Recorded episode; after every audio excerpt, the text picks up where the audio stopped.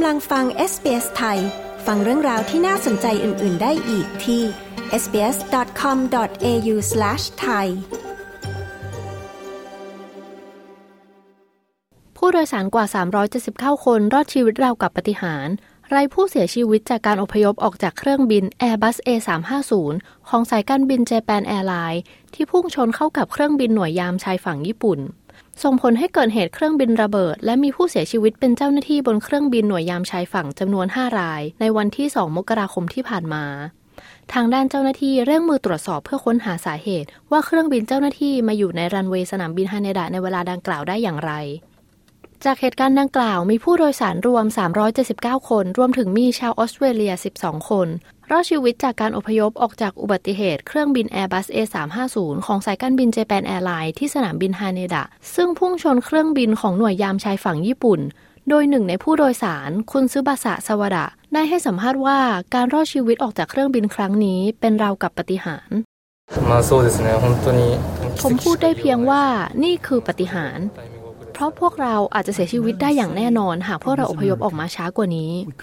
ผมเองก็อยากรู้เหมือนกันว่าเหตุการณ์ที่เกิดขึ้นนี้เกิดขึ้นได้อย่างไร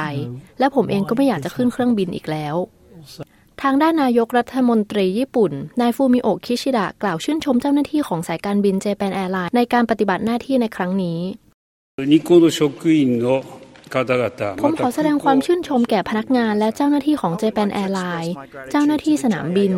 และรวมไปถึงผู้โดยสารทุกท่านที่รับมือกับเหตุการณ์ได้อย่างมีสติตลอดการช่วยเหลือและอพยพ ซึ่งทำให้ผู้โดยสารทั้ง 379 คนได้รอดชีวิตอย่างปลอดภัย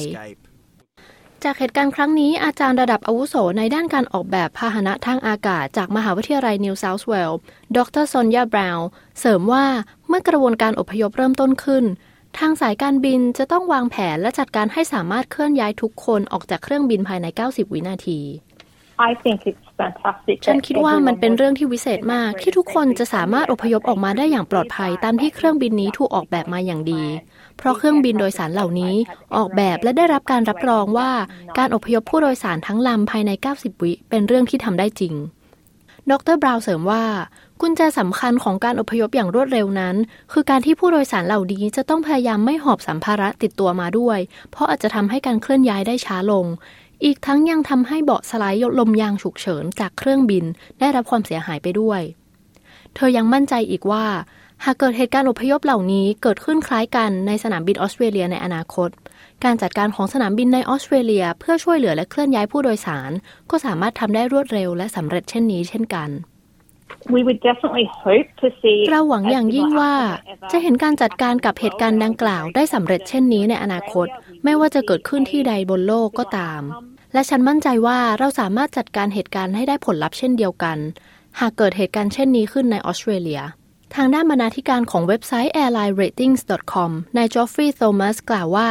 ทีมงานของ Japan Airlines นั้นยอดเยี่ยมมากในครั้งนี้ และทางบริษัทของเขาก็ได้จัดอันดับ 25 สายการบินที่ปลอดภัยที่สุดในปี 2024 ซึ่งมีสายการบิน Air New Zealand ขึ้นเป็นอันดับหนึ่ง ตามด้วย Qantas และ Virgin Australia และแน่นอนว่า Japan Airlines ก็อยู่ในลิสต์เป็นอันดับที่ 20 ด้วยเช่นกัน การ off. ที่ผู้โดยสารทั้งหมดสามารถอพยพผ่านประตูทางออกเพียง 3 ทางจากทั้งหมด 8 ประตูนั้น นับว่าเป็นเรื่องที่น่าทึ่ง ทีมงานนั้นจะต้องมีวินัย และสุดยอดมากในการจัดการตามกระบวนการที่วางแผนไว้อย่างชัดเจน อีกทั้งยังต้องสามารถรับมือกับผู้โดยสารนับร้อย ให้สามารถเคลื่อนย้ายออกมาได้ภายในเพียงไม่กี่นาที ซึ่งนับว่าเป็นเรื่องที่มหัศจรรย์ ไม่แปลกใจเลยว่าทำไมสายการบินนี้ถึงเป็นที่กล่าวถึงว่าเป็นสายการบินคุณภาพและมีความปลอดภัย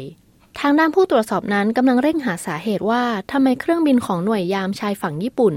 ถึงมาจอดอยู่บนรันเวย์ในขณะที่เครื่องบิน Airbus A350 ลำดังกล่าวกำลังเดินทางขณะนั้น โดยเครื่องบินของหน่วยยามชายฝั่งญี่ปุ่นลำนี้ เป็นเครื่องบินประจำของสนามบินนิกาตะ เพื่อทำการขนส่งสิ่งของช่วยเหลือให้แก่ผู้ประสบภัยในเหตุการณ์แผ่นดินไหวในญี่ปุ่นช่วงปีใหม่ที่ผ่านมา จากเหตุการณ์ดังกล่าว มีเจ้าหน้าที่ในเครื่องบินเสียชีวิตรวม 5 ราย และรอดชีวิตหนึ่งราย ทางด้านนายกรัฐมนตรีญี่ปุ่น ได้แสดงความเสียใจถึงความสูญเสียต่อเจ้าหน้าที่ในเหตุการณ์ดังกล่าวบุคคลเหล่านี้ที่ได้จากไปนั้น เป็นผู้ที่ปฏิบัติหน้าที่ด้วยความรับผิดชอบอย่างมุ่งมั่น เพื่อที่จะช่วยเหลือเหล่าผู้ประสบภัย ที่กำลังเดือดร้อนอยู่ในหลายพื้นที่ นับว่าเป็นเหตุการณ์น่าสลดที่ไม่ควรเกิดขึ้นอย่างยิ่ง ผมขอแสดงความเสียใจอย่างสุดซึ้ง และแสดงความเคารพนับถือต่อเจ้าหน้าที่ที่จากไปในเหตุการณ์ครั้งนี้ด้วย กดไลค์แชร์ และแสดงความเห็นไป follow SBS ไทยทาง Facebook